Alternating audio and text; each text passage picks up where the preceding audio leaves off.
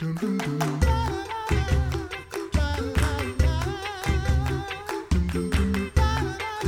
back to the Coffee Hour. I'm Andy Bates. I'm Sarah Gulseth. Are you feeling weary? I know we've talked about weariness in Mental Health Mondays. For Yes. for church workers who might feel weary, we have a, a treat, or well, a retreat Ah. to share with you today. Our friend Dave Anderson, founder of Shepherd's Canyon Retreat, joining us today. Dave, welcome to the Coffee Hour. Thank you very much. It's great to be with you. Dave, what is Shepherd's Canyon Retreat? Shepherd's Canyon Retreat is a week long retreat providing healing and hope and restoration for people, men and women in full time ministry who are in the midst of burnout, stress, depression, compassion, fatigue, and conflicts of all kinds. We, we began, our first retreat was in March 2009. Our last retreat was number 116, which concluded uh, a week and a half ago. And we have a monthly retreat. Eight clients can be at the retreat. The retreats are led by two Christian licensed counselors, male and female, and the retreat chaplain. The chaplain is the pastor to the retreat. He's not a counselor, he's the pastor to the retreat.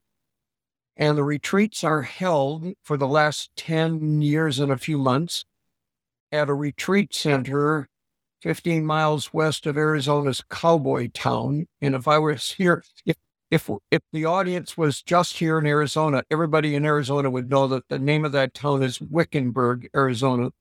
We're 15 miles west of Wickenburg, and we have a retreat center called Standing Stones Retreat Center.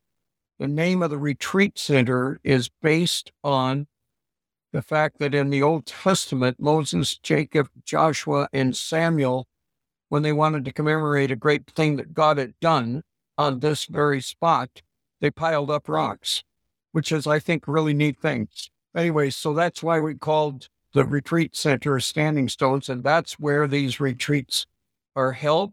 They're held every month. And yeah, it's been a marvelous journey. We've had some over 600 men and women that have come to these retreats. That's quite a long time uh, to be able to provide uh, such a service to men and women in church work. Over that time period, what have you seen as the need for this type of retreat, this type of, of opportunity to get away and and be in scripture and, and have these counselors?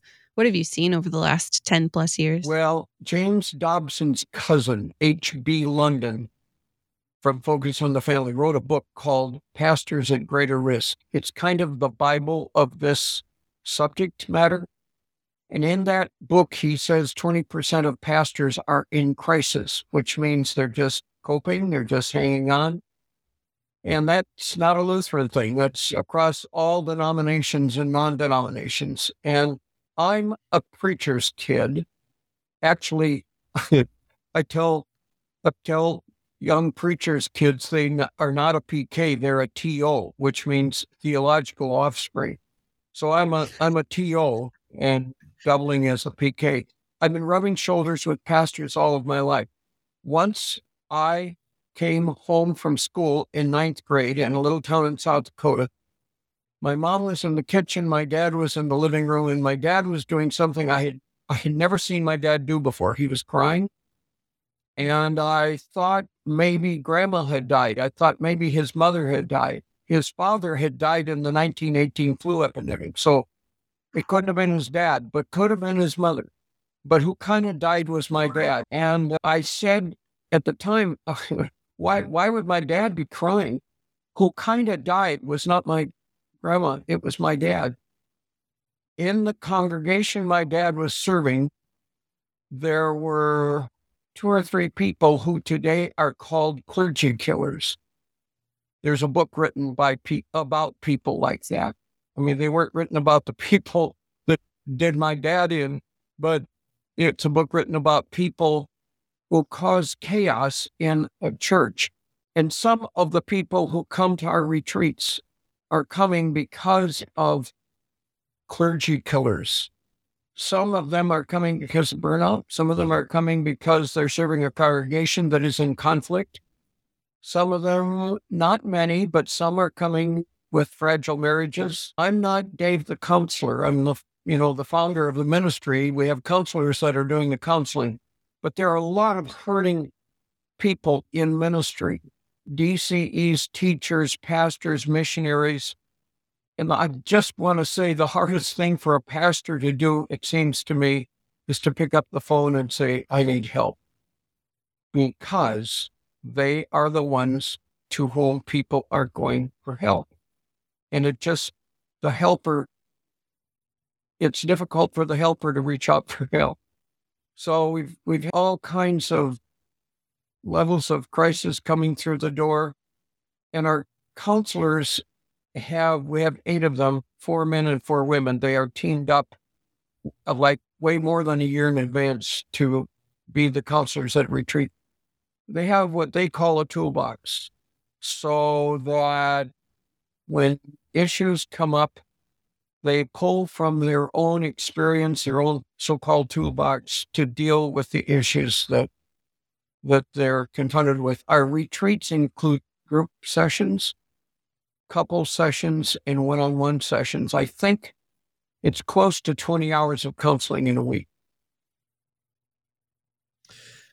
Do you have a story that you could share with us, maybe of a, a, past participant and what they learned or gained from attending Shepherd's Canyon retreat? Well, yeah, thanks, Andy. One of the most dramatic stories came from actually your district, uh, Missouri, where a person on the LCMS district staff encouraged a pastor and his wife to come. And this particular pastor has been very open about the story. I won't name his name, but he was ready to quit the ministry and he was ready to quit his marriage. Pretty dramatic stuff. But in the middle of the retreat, there was a major breakthrough. I wasn't there, but I heard about it. And the result was the pastor's marriage began a healing process. The pastor's ministry became it became part of the healing as well.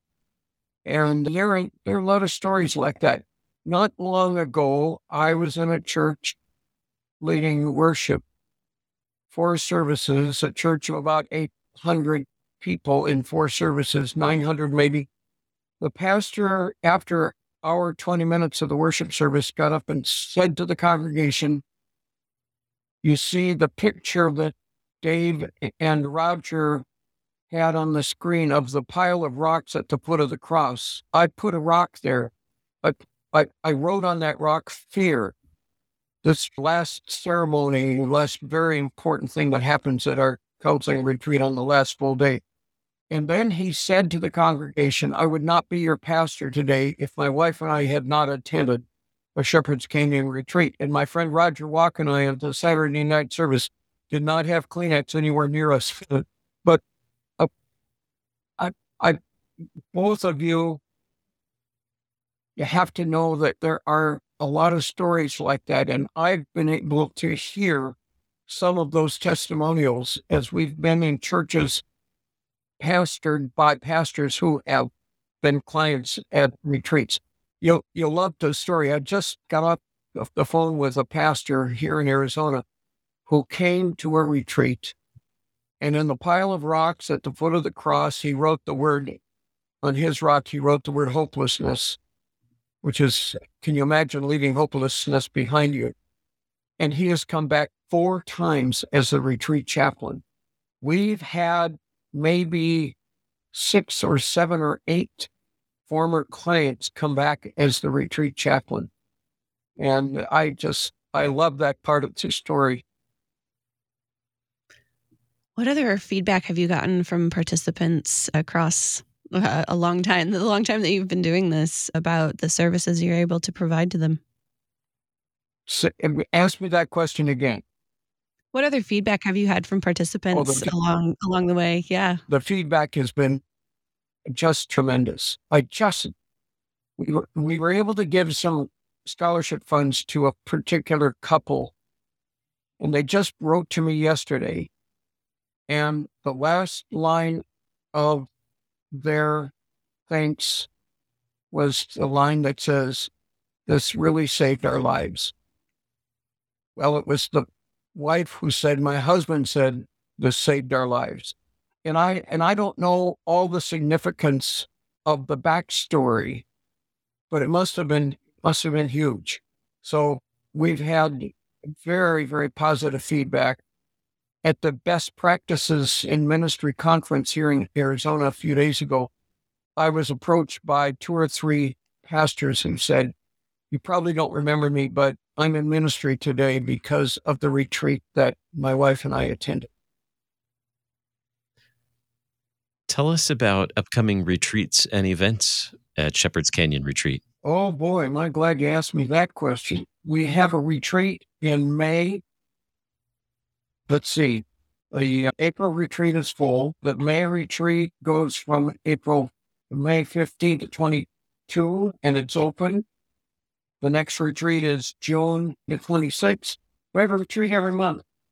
The, the way that a person registers or enters the process of becoming a retreat client is to give a call to our counseling care director. But I'd be very glad to give you my phone number and I can pass on that information along with our website. Website is shepherdscanyonretreat.org. The place where we do the retreat centers is Standing Stones, and that's standingstonesaz.org. My phone number is 480-588-8837. That's the way an Australian would give the numbers. 588-8837. Very good. Our guest today, Dave Anderson, founder of Shepherd's Canyon Retreat. Dave, thanks so much for spending some time with us on the coffee. It's really, really been an honor to be with you this morning. Thank you very, very much. You're listening to the Coffee Hour. I'm Andy Bates. I'm Sarah Gulseth. The Coffee Hour with Andy and Sarah is a production of KFUO. To support the Coffee Hour and KFUO Radio, visit kfuo.org. You can also text KFUO to 41444 or send an email to gifts at kfuo.org. And you can call us at 800 844 0524. KFUO. Christ for you, anytime, anywhere.